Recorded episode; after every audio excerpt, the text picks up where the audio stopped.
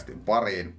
Mun nimi on Aki Alrut ja mulla on tällä hetkellä vieras meiltä Duunitorilta Lauri Iso-Markku, joka tituleeraa itseään rekrymarkkinoinnin pakan sekoittajaksi. Virallinen titteli miehellä on kaupallinen johtaja. Tervetuloa Lauri. Iso kiitos Aki. Mukava välillä näin oman firman miehenkin kanssa jutella. Miten sulla on alkuvuosi lähtenyt liikkeelle? No tää on lähtenyt erittäin vauhdilla, niin kuin varmasti kaikilla muillakin, että kiireestä, kiireestä tuolla asiakkaiden kanssa aina yleensä keskustellaan, kun mennään tapaamiselle, että tekemistä riittää, mutta toisaalta se on ihan hyvä asia, että ei tarvitse pyöritellä peukaloita ja syleskellä niin sanotusti kattoa, koska se on aika huono merkki sitten loppuviimeen. Aika moni varmaan tunteekin, olet sosiaalisessa mediassa aktivoitunut ja osallistut paljon rekrytointia ja rekrymarkkinointia koskevaan keskusteluun, mutta silti olisi kiva kuulla vähän tarkemmin, että mikä sun tausta on ja mitä teet tällä hetkellä. Ja sitten vielä lopuksi ehkä, jos pystyisit yksilöimään, että mitkä on sellaisia asioita, mistä saat suurimmat kiksit just tällä hetkellä. Loppuviimeen, kun nuori jätkä on vielä, niin maatalon poikana lähtenyt tänne isolle kirkolle ja ottanut Vaasan, Vaasan kauppakorkean kautta vauhtia, hakenut sieltä älliä päähän ja, ja tosiaankin päätynyt, päätynyt tänne Duunitorille sitten ja niin kuin esittelit, niin nykyisenä, nykyisessä tehtävässä on meidän kaupallinen johtaja ja myös osakkaana, osakkaana yrityksessä, mutta se, että milloin mä kolme ja puoli vuotta sitten, kun mä aloitin Duunitorilla, niin mä olin myynti, myyntipäällikkönä, eli ihan edelleenkin myyntihessuna, Hessun hommia teen, mutta silloin ihan puhtaasti. Ja kolme ja puoli vuotta mennyt, mennyt aika vauhdilla itse asiassa, että kyllä tuntuu, että joka vuosi on entistä kiireisempi ja tekemistä riittää. Ja ennen kaikkea se, että vaikka tässä on paljon asioita tehty ja menty eteenpäin, niin koko ajan ollaan myös alussa. Ja tuntuu, että niinku ollaan vasta niinku pääsemässä alkuun, että se on aika sellainen hyvä, hyvä fiilistä luova, että tässä on vielä paljon myös tehtävää. Se Vaasassa luin markkinointi ja meidän piti fuksivuoden jälkeen, meidän piti valita, valita pääaine ja jos mä sieltä, sieltä johdan sen, niin karrikoidusti, niin mä mietin markkinointia ja rahoitusta, koska molemmista mä tykkäsin, mutta se, että sitten mä karrikoidusti mietin sen päätöksen sitä, että mä teen mieluummin duunia ihmisten kanssa kuin lukujen kanssa. Ja siksi mä valitsin markkinoinnin. Ja sieltä mä oon päätynyt sitten tähän myyntiin, koska se, että kun aika ekstrovertti ekstrovertti kaveri on, niin se jotenkin tuo tosi paljon mulle energiaa ja fiilistä, kun mä pääsen erilaisten ihmisten kanssa keskustelemaan, pääsen haastamaan, mua haastetaan ja sitä kautta niin kuin hakea sellaisia yhteisiä ratkaisuja tässä, tässä tapauksessa nyt sitten niin kuin rekrytointi- ja rekrymarkkinoinnin haasteisiin, mitä yritykset kohtaa tällä hetkellä täällä Suomessa. Tämä oli mielenkiintoinen, kun mä aloitin itse reilu pari vuotta sitten Duunin torilla, niin mun ennakkokäsitys aiempien työkokemusten kautta oli se, että myynti ja markkinointi eivät tule keskenään toimeen, että myyjät ei pidä markkinointia juuri minä ja mm. päinvastoin, mm. niin meillähän Duunitorilla suurin osa myyjistähän on markkinointitausta, eikö näin? On, en, on. Meillä on tosi, tosi vahvasti niin kuin markkinoinnin osaamista ja se, että se niin kuin myyjillä. Ja mun mielestä toi on, niin kuin sanoit, niin toi on, aika, toi on se perinteinen vanha käsitys siitä. Ja se, että et miksi se on muuttunut, niin on myös se, että kun markkinoinnille ehkä aikaisemmin ollut sitä kunnon dataa, että millä pystyy, pystyy perustelemaan sitä omaa olemassaoloa, niin nyt sitä dataa on ja myynti on kanssa pitkälti aina johdettu myös numeroiden ja lukujen kautta, niin nyt sitä pystytään alkaa mätsäämään yhteen sitten ja sen takia meilläkin, kun myyjät on, on käytännössä rekrymarkkinoinnin konsultteja, on hyvin sisällä siitä, että mitä myyvät ja osaavat keskustella asiasta, niin sen takia on tärkeää, että tästä markkinoinnillista osaamista ja ymmärrystä löytyy sen sitten kovan myyntityön ja sen tekemisen tueksi. Tässä tota, ennen podcastia niin yritin miettiä pääni puhki, että mikä tämä teema on tässä kyseisessä podcast-lähetyksessä, niin mä sain semmoisen päähän pinttymän, että mä haluan tehdä Laurista jakson kuin tuhannen asiakastapaamisen mies. Mulla ei ole hajuakaan siitä, että onko Lauri lähellekään tuhatta tapaamista. Vetänyt oman, oman myyntiuransa aikana tämän Duunitorilla, mutta tänään mä sain tietoa, että sovittuna on tuhannes neljäs asiakastapaaminen. Eli voimme luottaa nyt tähän, että tosiaankin tuhannen asiakastapaamisen mies. Ja tämän podcastin aikanaan tarkoitus vähän perata, että minkälaisia havaintoja rekrytointimarkkinoinnin nykytilasta Lauri on omalla urallaan täällä Duunitorilla pystynyt keräämään näinkin monen, monen asiakastapaamisen kautta. Ja sitten toisaalta vähän tarkastellaan tulevaisuutta, niin miten Lauri sen näkee. Silloin loppusyksyssä, kun sä heitit, niin mä tsekkasin, että ne ei ole ihan vielä, että parikit puuttuu, mutta nyt kun mä viime viikolla oli päivän luku toi, että nyt se on mennyt vähän eteenpäin, mutta siellä päivän luku taitaa olla 1010 ja sovittu asiakastapaamista. Sitten mä vielä tsekkasin tietenkin, kun myynti, myy, myy, myyntiorientoituneena, niin mitä se on saatu aikaiseksi, niin luuri on nostettu, että se on reipas 2400 puhelinsoittoa, että on saatu nämä tapaamiset, tapaamiset tosiaankin aikaiseksi. Että se on ihan hyvä 42 pinnan hitreitti kyllä siinä, että, että on, on saanut, sen, saanut tosiaankin niin sen audienssin sinne, että pääsee, pääsee keskustelemaan ja hakemaan, hakemaan niitä ratkaisuja sinne. Semmoinen haaste kaikille kuuntelijoille, että jos tiedätte tyypin, joka, jolla on enemmän rekrymarkkinointia koskevia asiakastapaamisia takataskussa, ne voi laittaa sähköpostiosoitteeseen aki.duunitori.fi. Mä rohkenen epäillä, että kovin montaa ei ole, jos ainuttakaan. Mutta hei Lauri, nyt kun sä oot tuhat asiakastapaamista niin käynyt läpi, niin millaisia muutoksia on tapahtunut markkinassa siinä aikana? No kyllä tämä on kolme, reilu kolmen vuoden aikana niin siis valtavasti muuttunut niin markkina kuin firmakin, missä ollaan. Et, et, et, mä muistan silloin, kun istuin siellä Vaasan, Vaasan kirjastossa ja hain, hain, ajattelin, että mä sain gradun valmiiksi ja, ja pitäisi työllistyä sitten ja olla hyvä, hyvä niin kuin yhteiskunnan jäsen ja hyppää työelämään. Ja hain sitten duunitorille ja pääsin, pääsin sisään ja sitten kun meidän toimitusjohtaja Thomas alkoi mua koulimaan tähän myyjän, myyjän rooliin ja se oli, että mitä, mitäs tässä tehdään ja mikä on homman nimi ja kenelle pitää lähteä soittamaan, niin kyllä muistin silloin 2015, kun otti sen luurin käteen ja alkoi HR-päättäjiä tavoittelemaan ja olemaan yhteydessä, että, että hei, tiesittekö te, että somesta, somesta, somea voi hyödyntää rekrytoinnissa, niin se oli aika groundbreaking stuff niin sanotusti, että se oli, että ei, aika harva oli kuullut. Ja se oli tosi sellainen uusi, uusi asia, niin että kun miettii, että tässä kolmen vuoden aikana, että nyt, nyt se alkaa olla aika status quo, kun katsoo noita tutkimuksia, että yrityksellekin meidän, meidän rekrytutkimuksen perusteella niin tärkeimpiä kanavia on linkkari ja Facebook esimerkiksi, niin nopeasti se maailma muuttuu, että kun sieltä, sieltä lähdetty liikkeelle. Ja se, mikä on myös niin mielenkiintoista, tässä mä pistin ajatuksia, ajatuksia just tuossa kolmesta vuodesta niin kuin bullet pointteja, niin, niin tämä, että some tullut hyvin vahvasti tähän mukaan. Mutta ennen kaikkea 2016, jossain puolessa vuotta, niin mobiili meni ohi läppäreistä tuossa työnhaun hakemisessa. Sekin on niin kuin mielenkiintoinen datapointti. Ja sitten 2016-2017, niin siinä, siinä haarukassa, niin myös se työnantajan mielikuva. On siitä puhuttu pitkään ja se on ollut täällä niin hyvä, hyvä niin kuin tekemistä ollut toistakymmentä vuotta. Tietenkin Ruotsi on aina edellä tässä meitä, mutta se, että ennen kaikkea työnantajan mielikuva employee brandingin suhteen, niin se some tuli siihenkin vahvasti, että sitä työnantajan mielikuvaa voidaan rakentaa sosiaalisessa mediassa ja yhdistää näitä uusia digimarkkinoinnin työkaluja ja kohdentamismahdollisuuksia, että millaista tarinaa kerrotaan näissä eri kanavissa, mikä vahvistaa sitä työnantajan mielikuvaa. On pakottanut yrityksiä myös siihen tietynlaiseen avoimuuteen ja siihen rohkeuteen, että, että se, että niin pitää olla oma aito itsensä, koska ihmiset näkee läpi nykyään siitä, jos on sitä se niin sanotusti glitteriä ripoteltuna siihen, että meillä on nyt kaikki on kiva, jee jee. Niin ei se, se ei ole enää sitä, että me ollaan siirrytty hyvin pitkälti työnantajakeskeisestä maailmasta työnhakijakeskeiseen maailmaan, jolloin meidän yritysten pitää osaa puhutella näitä kiitellen segmenttejä esimerkiksi se, että se pitää tehdä mahdollisimman aidosti ja läpinäkyvästi, koska ne työnhakijat on aika, niin kuin aika kriittisiäkin nykyään, että tietyillä toimialoilla niin kuin saa valita, että mihin menee duuniin, kun sitä osa, se kysyntä on niin kova niin, se on pakottanut yrityksiä tähän avoimuuteen. Mä oon seurannut sivusta sun työskentelyä, niin silloin alkuvaiheessa totta kai sun oma kompetenssikaan ei ollut sillä tasolla, mitä se on tänään, niin siellä oli aika usein joku rekrytointikoordinaattori tai jopa joku rekrytointiassistentti mahdollisesti siellä pöydän toisella puolella. Tänä päivänä sulla on mahdollisuus tavata ihan johtoryhmän mm. jäseniä. Eikö se ole ihan mahtava mahdollisuus sulle, jos ajattelee myynnin näkökulmasta? On, on siinä oikeeta, että, että, se, että nyt se kiinnostaa. Sen takia mä en puhunut vielä 2018-2019, kun katsoo, katsotaan mm. myöhemmin ehkä sinne tulevaisuuteen. Mutta se, että nyt tämä kiinnostaa liiketoimintajohtoa Kyllä. ja sekä myös HR-viestintä markkinointijohtoa, että on selkeästi alkaa olla agenda, mikä tulee päätyvään sinne johtoryhmän pöydälle ja itse kun on päässyt, päässyt näitä keskusteluja käymään johdon kanssa, niin on äärimmäisen niin kuin, hedelmällisiä. Totta kai just varsinkin tällaiselle nuorelle jätkälle, mikä millä, niin kuin, nyt alkaa olla, niin kuin sanoit, sitä kokemusta, niin se, että kyllä se on, sama arvostan aina sitä, kun se jos se tunni audienssi sieltä tulee, että pyrkii imemään kaiken mahdollisimman opin, mitä sieltä saa, ja myös samaan aikaan tarjoaa sitä meidän näkemystä ja sitä tapaa, että miten, miksi tämä on tärkeä asia ja miksi tähän kannattaa panostaa ja investoida. Isossa osassa organisaatiossa, mahdollisesti suurimmassa osassa, ei olla vielä päästy siihen tilanteeseen, että ne organisaatiot, joissa liiketoiminta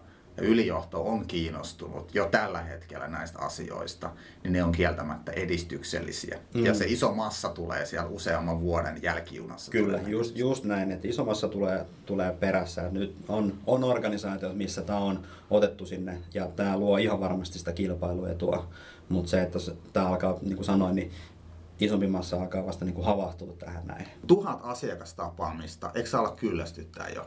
Ei, mun mielestä tämä meno vaan paranee. Niin kuin sanoin, että tässä ollaan koko ajan vasta fiilissä, että ollaan alussa, koska se, että kun se muutos näkyy niin markkinalla eri toimialoilla, kun meidän firmaskin tämä näin, että kehitys on jatkuvaa. Ei tässä, tässä ei ole optimoimassa nykyistä, vaan se, että pitää niin rohkeasti ravistella ja pysytään siellä aallonharjalla ja tuodaan koko ajan uutta, koska me ollaan niin muuttuvassa maailmassa, niin kyllä koko ajan myös kysytään, että mitä uutta, mitä, miten tätä tehdään vielä paremmin, koska ei, ei tämä ole mikään asia, mitä tämä on niin status quo on tämä ja nyt sitä optimoidaan niin paljon kuin vaan kerätään, vaan se, että kyllä tässä pitää enemmänkin rohkeasti vaan niin olla siirtämässä niitä maalitolppien paikkoja ja potkiista palloa sitä kautta eteenpäin meillä on Lauren kanssa toisinaan tapa, kun me jutellaan, niin vähän sanan säilälläkin sivalletaan organisaatioita, jotka ei välttämättä ymmärrä näitä perusasioitakaan rekrytointimarkkinoista, mutta ei olla nyt negatiivisia, sopiiko näin? Joo, joo. Ei Mennään negati- positiivisen kautta. Posin kautta.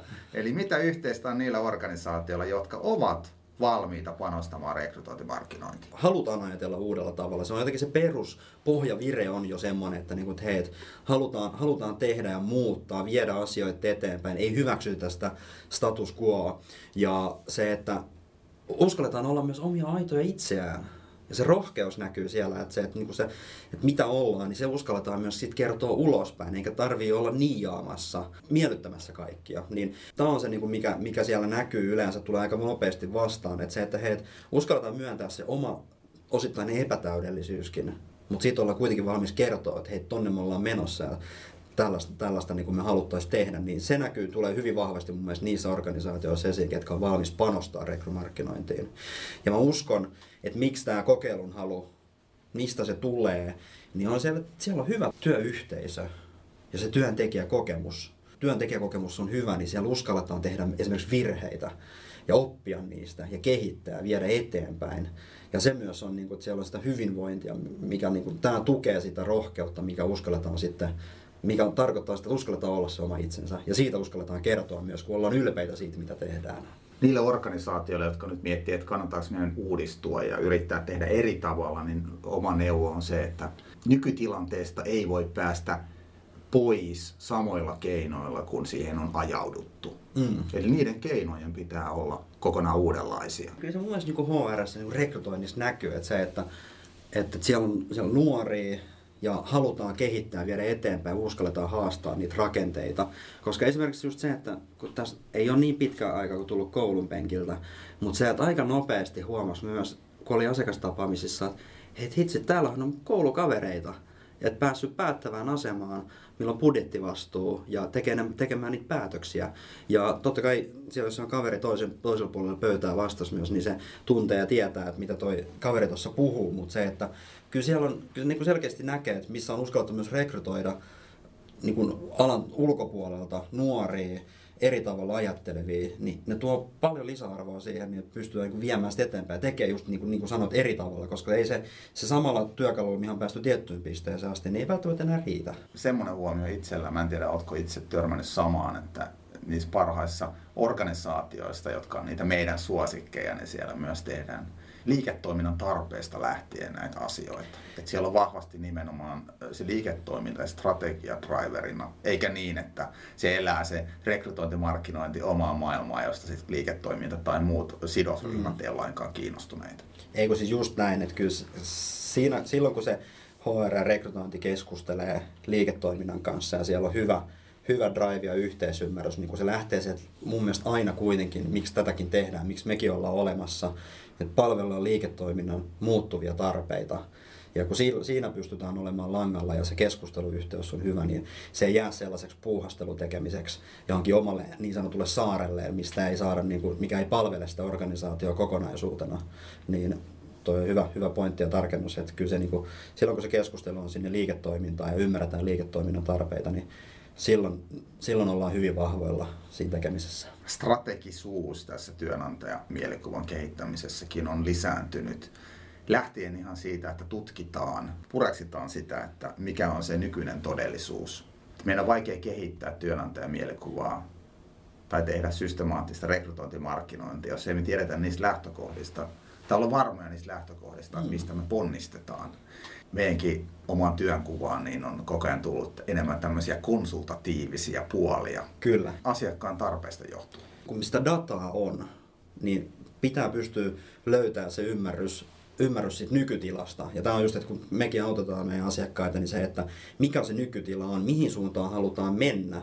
Ja se, että miten, miten se pystytään mäppäämään. Ja niin kuin sanoin siitä datasta, että kun se on olemassa, niin miten se saadaan pureskeutua niin tehokkaaseen hyvään muotoon, että se on helppo näyttää esimerkiksi sinne johtoryhmälle sitten, koska se on se kuitenkin se paikka, missä katsotaan dataan ja lukuihin perustuvia asioita. Jos ei sulla ole sitä, niin sit se aika helposti jää, jää sellaiseksi niin kuin kivaksi tekemiseksi, mutta mikä ei ole niin kuin linkissä siihen liiketoiminnan, liiketoiminnan niin kuin tarpeisiin ja eteenpäin menoa. Tänäänkin Lauren kanssa workshopattiin työnantaja mielikuvan mittaamisesta. Mm. Se on meillä ihan viikoittainen juttu meidän agendalla. Just näin. Et joku vähintään meidän organisaatiossa miettii, että miten voitaisiin auttaa asiakkaita paremmin. Mm. Siinä mittaamisessa, mitä paremmin mitataan, sitä paremmin me saadaan ylinjohto kiinnostumaan, sitä paremmin ne asiakkaan työnantajan mielikuva vastaavat, rekrytointivastaajat saa rahaa ja muita voimavaroja näiden asioiden mm. eteenpäin viemiseksi. Kaikki liittyy kaikkeen, Kyllä. mutta se mittaaminen, se data on kyllä siellä ytimessä. On, se on siellä ytimessä ja sit, sit kun se on kondiksessa, niin vitsi se helpottaa ihmisten arkea, kun pystytään niin kuin näyttää ja osoittaa ja miksi näitä asioita kannattaa tehdä just tällä tavalla, kun on ehdotettu, niin just luin Harvard Business Reviewstä tämän, että, että ne firmat, kenellä on huono työnantajamielikuva, niin joutuu vähintään 10 pinnaa maksaa enemmän palkkaa kuin mitä ne firmat, missä, missä se työnantajakuva on paljon houkuttelevampi. Siellä on paljon muitakin asioita kuin se palkka, joka sitten vetää niitä hyviä talentteja. Mm. Jos me voidaan vähän itsekriittisiä olla, niin mä veikkaisin, että sekä mua että Lauria yhdistää tietyllä tavalla tämmöinen kärsimättömyys. Että me halutaan saada aikaan asioita nopeasti ja halutaan, että, että asiat etenevät ja mm. saadaan tuloksia Kyllä. ja arvoa tuotettua omille asiakkaille. Mutta sitten kuitenkin taas puhutaan rekrytointimarkkinoinnista ja myöskin työnantajan mielikuvan kehittämisestä, niin pikavoittoja ei ole tarjolla. Tarvitaan kärsivällistä, systemaattista tekemistä. Mutta ei se niin yksinkertaista. Me ollaan puhuttu datasta ja strategisuudesta, mm. mutta hyvin usein yritetään kuitenkin oikoa vähän liikaa. Niin millaisissa asioissa tällä hetkellä sellaiset organisaatiot yrittää vetää niitä mutkia suoriksi? Mäkin kerron aina rehellisesti mun asiakkaille, että tällä, tällä puolella pöytää niin mulla ei ole niitä silver mukana, että kun niitä ei ole. Niin se, että tämä tulee pitkällä jän, jänteikkäällä systemaattisella duunilla ja pienillä askelin menossa eteenpäin. Ja sitä, sitä se data, data auttaa, että sä saat ne askeleet menee oikeaan suuntaan. Ja se, että kun tuo tulee vastaan totta kai mulla ja meidän myyjilläkin, niin sitä, että kun halutaan, halutaan niitä pikavoittoja ja yritetään niin kuin saada, saada kaikki mahdollisimman nopeasti, mutta se, että sitten jos kuitenkaan olisi niin kuin valmis valmiita niin maksamaan ennen, ennen kaikkea asioista. Ja sitten, että kun halutaan saada aikaiseksi, mutta ei ole sitten rohkeutta kuitenkaan tehdä niitä vaadittuja asioita, että pistää se työntekijäkokemus niin kuin ihan minttiin ja sitten siitä sen systemaattinen kertominen tärkeimmille rekrytoinnin kannalta, liiketoiminnan kannalta tärkeimmille kohderyhmille, niin sitten jotenkin se vielä puuttuu se palikka siinä, että niin kuin, miksei siihen haluta vielä niin kuin kunnolla panostaa, koska se, että kun mekin nähdään tuolla, että jos ei, jos ei niihin panosta, mikään ei tässä maailmassa kuitenkaan ole ilmasta, eikä se tuu tuolta, kun puhutaan siitä somesta, niin se on jollain on helposti on vielä näkemystä siinä, että, että kyllähän täältä saa niin kuin helposti näkyvyyttä. No näin oli ehkä viisi vuotta sitten, kun sä pistit minkä tahansa postaukset sinne, niin keräs, keräs nä- riitsiä ja tavoittavuutta, silmäpareja ja lukukertoja, mutta no ei ole enää se maailma todellakaan, että tuossa noin luin, luin linkkarista tuli vasta, oliko Universumin postaus vai mikä, että linjattiin, että organinen näkyvyys olisi kuollut. No sitäkään en ihan allekirjoita, mutta se, että kyllä siellä on joku totuus, totuus siinä, että yritetään saada mahdollisimman pienillä resursseilla mahdollisimman paljon, mutta tämä on mun mielestä yleensä kanssa se, että kun hyvää ei yleensä saa halvalla sitten. Mä oon aika usein rinnastanut työnantajan mielikuvan kehittämisen ja organisaatiokulttuurin toisiinsa, että ne on tietyllä tavalla saman kolikon eri puolia. Kyllä. Ja organisaatiokulttuurin kehittäminen on tosi hidasta, mutta niin on myös tämä työnantajan mielikuva. Mm. puoli. Mä luin yhden semmoisen tutkimuksen, jonka mukaan isoissa organisaatioissa tämmöinen employer branding prosessi lähtien työnantajalupauksen suunnittelusta, hakija persoonien määrittelystä, siihen sisäiseen viestintään ja ulkoiseen tarinallistamiseen, siihen markkinointiin, niin se tavallaan sen koko koneiston käynnistäminen voi kestää jopa 24 kuukautta. Mm. Mieti, kaksi Kyllä. vuotta voi kestää. Ja tässä, tässä muuttuvassa maailmassa kaksi vuotta, kuin pitkä aika se on, että, että saadaan hommia viety eteenpäin. Niin... Kyllä. Et se vaatii sekä siltä organisaatiolta että mahdollisesti myös niiltä kumppaneilta äärettömän suurta ketteryyttä. Mm. Ja myöskin sitä kokeilun halua. Kyllä. Ja sitä dataa, ja datan pohjalta voidaan sitten päättää, mm. että tämä ei toimi. Mm. Vedetään ruksi yli ja kokeillaan mm. jotain muuta. Just, se on tosi näin. mun mielestä tärkeä asia. Data ja rohkeus. Ei sitä muuten, muuten noita asioita ei viedä eteenpäin. Ja se, että tai sitten jos, sit jos saadaan vähän ripaus sitä rohkeutta, mutta sitten on helposti, sitten se työnantajan mielikuva nähdään sillä, että no tehdään joku video nyt. Ja kymmenen vuotta sitten se oli se, että toimari osti johonkin teekkarikillan niin kuin huoneeseen jonkun logo, logon plakaatin, että tämä on nyt sitä työnantajan mielikuvaa, se on tossa, se maksoi sen X, X euroa. Mutta ei se, niin kun se maailma ei enää sielläkään, siinäkin mielessä on niin mennyt hyvin paljon eteenpäin, että et se, että tämä kun kysyt, että missä yritetään noikasta, niin sitten kun sit, jos siitä aletaan kertoa siitä työntekijä kulttuurista, kokemuksesta, mutta yritetään kertoa kaikki asiat, mahdolliset asiat eri kohderyhmille, ympätään ne karikoidusta saattuna siihen yhteen videoon, kun se video on nyt ollut niin siisti juttu tässä viimeisen 20, 20 tai 12 kuukauden aikana, 18 kuukauden aikana, niin sitten yritetään puhutella kaikki samaan aikaan samoissa kanavissa ja, ja sitten lopulta viime kuitenkin päädytään sit siihen, niin että se on aika kädenlämpöistä, mikä ei puhuttele ketään. Ja usein puhutaan, kun puhutaan rekrytointimarkkinoinnista, niin ajatellaan, että on strategista ja taktista rekrytointimarkkinointia. Mm. Eli ajatellaan, että kun me tehdään ta- taktista, niin meillä on lupa olla huomioimatta sitä isoa kuvaa. Tai, tai olla määrittelemättä sitä isoa kuvaa. Vaikka me tehdään taktinen rekrytointikampanja, jonka tarkoituksena on konvertoida mahdollisimman paljon laadukkaita hakijoita johonkin rekrypositioon, mm.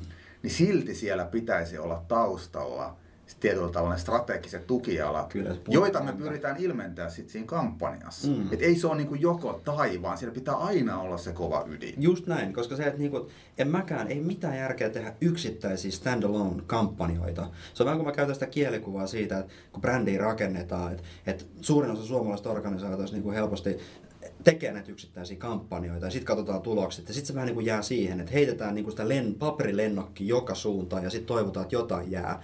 Niin en mäkään tämän, tällaisen kampanjoinnin puolesta puhu. Mutta se, että miksi se kampanjointi on tärkeää, koska se työnantajan mielikuva kuitenkin rakentuu niiden yksittäisten tekojen kautta ja miten ne teot kerrotaan tuonne ulospäin. Ja miten ne on linkissä siihen ison kuvaan, siihen yrityksen, organisaation liiketoiminnan tavoitteisiin ja tarpeisiin, mihin ollaan menossa, mit, mitä niin halutaan kertoa itsestään. Niin sen takia tarvitaan niitä kyllä niitä kampanjoita. Mutta tämä ei ole niin joko tai asetelma, vaan se on sekä että. Nyt kun sä oot tehnyt tämmöistä konsultoivaa työtä ja pyrkinyt tuottaa asiakkaalle totta kai palveluita, mutta myös oman osaamisen kautta niin sitä muuta arvoa, niin muistuuko sun mieleen jotain tapausta tai pariakin tapausta, jolloin koit olleesi erityisen suuresti avuksi asiakkaalle? Monia tulee mieleen, mutta erityisesti ehkä tässä näin, niin, niin kuin ihan nostan nimitasolle, mutta Forströmin Ennan kanssa, kun ollaan yhteistyötä tehty, Raymakerin Raymaker, aikaan. Kyllä, Raymakerin aikaan hän oli siellä, niin Enna, Enna postasi niin kuin tästä meidän välisestä yhteistyöstä ja myös niin kuin meidän tekemisestä Enna ja mun välillä, niin hyvän linkkaripostauksen, missä hän kehui sitä mun tekemistä ja miten on pystytty niin, kuin, niin minä kuin sit koko Duunitorin tai meidän solu, ketä vastaa Rainmakerin asiakkuudesta, niin tuomaan, tuomaan niin kuin näkemystä ja lisäarvoa siihen pöytään, että miten, miten tämä homma saadaan viety eteenpäin ja kehitettyä, niin kyllä se on niin kuin jäänyt erittäin lähelle sydäntä, että joku julkisesti haluaa siitä kertoa, että mitä, että mitä mä oon tehnyt ja mitä, mitä ajatuksia mä oon pystynyt herättämään. Että se on ollut niin arvokasta, että toinen henkilö kokee, kokee sen, että hän haluaa siitä kertoa myös muillekin. Niin se on niin kuin, varsinkin tällä, mä muistin, että oli puol, puolitoista vuotta sitten, niin se oli kuitenkin aika nuorelle, nuorelle koulunpenkiltä tulleelle myyjälle, konsultoivalle myyjälle, niin se oli iso asia ja sen takia se on jäänyt mulle niin kuin hyvin vahvasti tonne lähelle, lähelle sydäntä. Ja, mutta ei se ole niin kuin ainoa, koska se, että...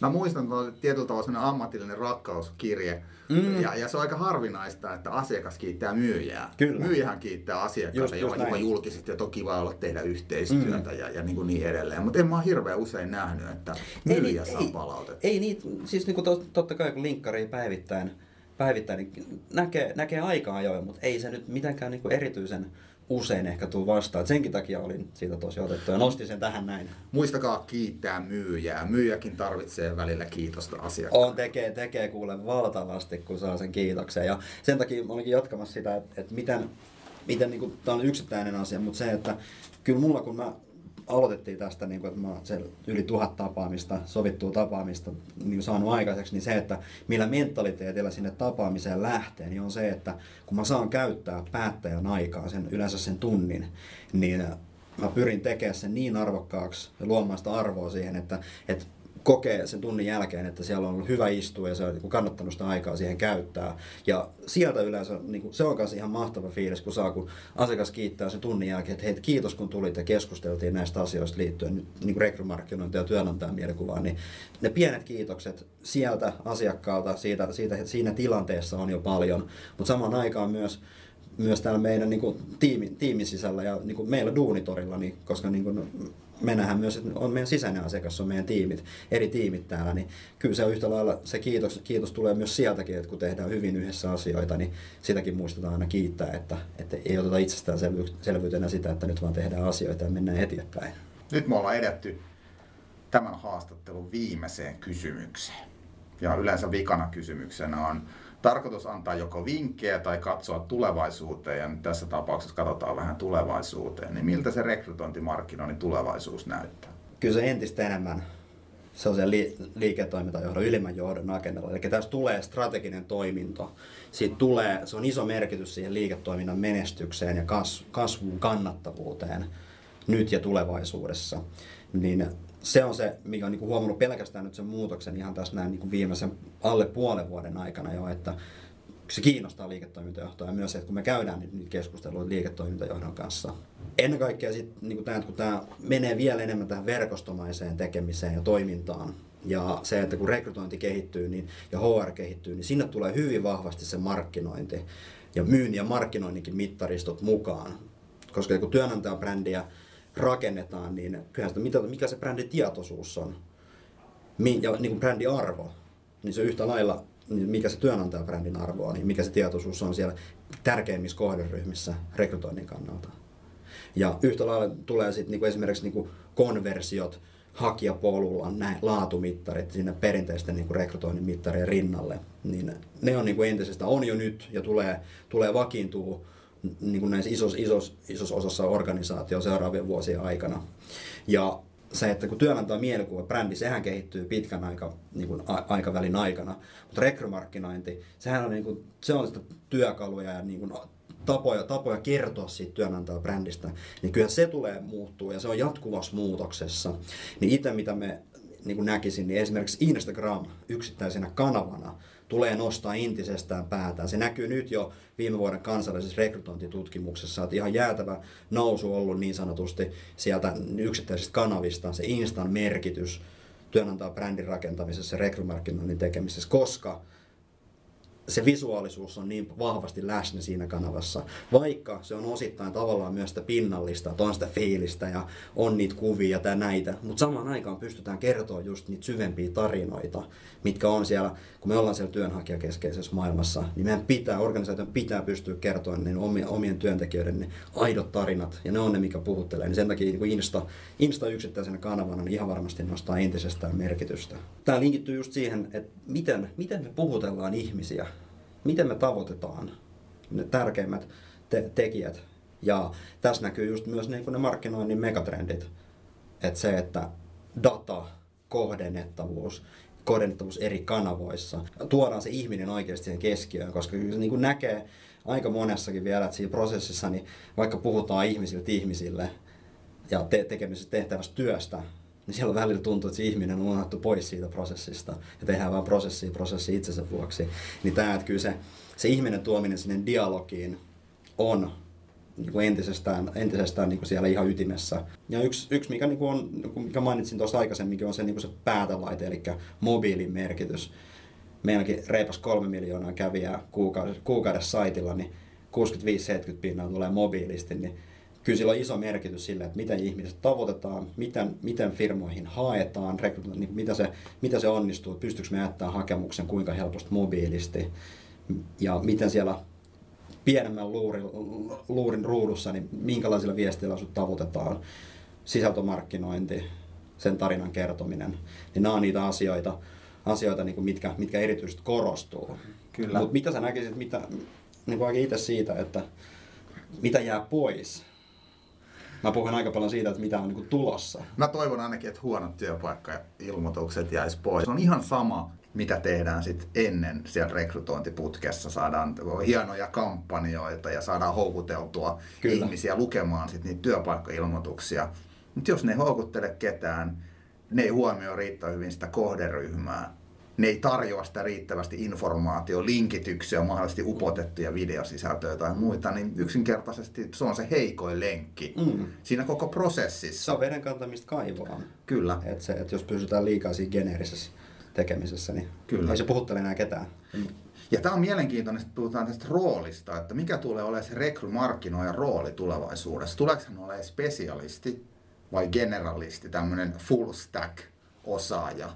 Niin mun mielestä, jos puhutaan tästä vaikkapa dataohjautuvuudesta, niin rekrymarkkinoinnissa tulee olemaan omia tämmöisiä dataspesialisteja. Ja sitten mahdollisesti osa siitä kyvykkyydestä sit ulkoistetaan kumppaneille. Mielestäni on väärin olettaa, että vuosikymmeniä tai vuosikausia siellä HR-maailmassa marinoituneet ihmiset yhtäkkiä pystyisivät tämän markkinoinnin ottaa haltuun, mutta se usein riittää sitten, että on joku sparraaja, vaikkapa joku Laurin kaltainen kaveri, joka sitten sparraa ja sitten pystyy siihen tiimiin rekrytoimaan sitä osaamista, pystyy verkostoitumaan sen oman organisaation sisällä vaikkapa IT-ihmisten kanssa. Mm, mm. Hankkii oikeasti sitä ymmärrystä. Kyllä, ja osaa puhua sit niistä asioista, koska mm. se, se sparraaminen on, niin kuin, se on tosi tärkeää. Että se, että koska se, sitä kautta saadaan sitä tietoa siihen organisaatioon, sitä pystytään sit myös jalostaa siellä organisaation sisällä, ettei, sitä, ettei olla siinä tilanteessa, missä vaan niin kuin omassa kuplassaan tehdään asioita, mutta sitten ne ei välttämättä niin kuin kosketa tuohon ulkomaailmaan. Ja, sitten saattaa mennä paljon herkemmin niin metsään niin sanotusti. Kyllä. Tämä rohkeus, mistä sä Lauri puhuit, niin mä väitän, että näkemys kulkee aina rohkeuden edellä. Mm. Eli mitä enemmän meillä on näkemystä, sitä, mitä uteliaampia me ollaan, mitä enemmän me ollaan kehitetty itseämme, sitä mm. rohkeammin uskaltaan toimia. Jos se näkemys puuttuu, me todennäköisesti jatketaan toistaa sitä vanhaa ja, Kyllä, ja tuttu samaa. Ja niin, tuttu ja mm. turvallinen on meille se helpoin tie, koska se pahin mm. skenaario meidän silmissä on se, että meidän oma tuoli alkaa sitten just, keikkumaan just, just ja, ja me ei ehkä näytetäkään niin hyvältä kyllä, siellä oman organisaation päättäjien kyllä. silmissä. Koska ei se niinku itselläkään, kolme vuotta sitten tullut koulupenkiltä, niin eihän mä ollut niinku ym, tiennyt rekrytoinnista tai niinku muutenkaan liiketoiminnasta. KTM-paperit just kourassa, mutta ei se, se ei autuaksi tee vielä, että on niinku käynyt, käynyt opiskelemassa, vaan tämä, että se näkemyksellisyys tulee just sieltä, että sitten tehdään ja kokeillaan. Ja kyllä tässä matkan varrella ehtinyt monta kertaa epäonnistumaan ja sieltä on aina opittu ja sitä kautta niinku parannettu sitä omaa tekemistään. Kyllä. Mutta loppuviimein niin kaneetiksi tähän näin, niin ei ole nyt ja en usko, että tulevaisuudessakaan rekrymarkkinoinnin saralla, että olisi, olisi sitä yhtä silver bullettia, mitä jotkut välillä niin kuin haluaa ja hakee, että tämän saisi niin kuin mahdollisimman helposti yhdellä asialla, mutta tämä on aika monisyinen, hyvin kompleksinenkin asia, niin ne silver bulletit jää edelleenkin vielä sinne takataskuun. Tuo on hyvä lopettaa. Mä haluan vielä mainostaa kaikille kuuntelijoille minun ja Laurin isännöimää tulevaa podcast-ohjelmaa nimeltään paremman rekrytoinnin puolesta. Meille tulee kovia vieraita tässä kevään aikana, niin laitetaan niitä lähetyksiä sitten myöskin eetteriin. Kiitoksia Laurille, rekry, markkinoinnin pakan sekoitteen tuhannen asiakastapaamisen mies. Oli kiva jutella. Kiitos Aki, kiitos, että sain tulla tänne. Tämä oli tosiaankin ensimmäinen podcast, minkä olen tehnyt, niin mahtavaa, että sain tehdä se sun kanssa. Yes, hyvin vedetty ja kiitoksia kaikille kuuntelijoille. Palataan asiaan ja laittakaa ihmeessä palautetta, jos joko haastattelija tai haastateltava puhui läpi ja päähänsä. Kyllä, meitä saa haastaa. Hyvää kevättä.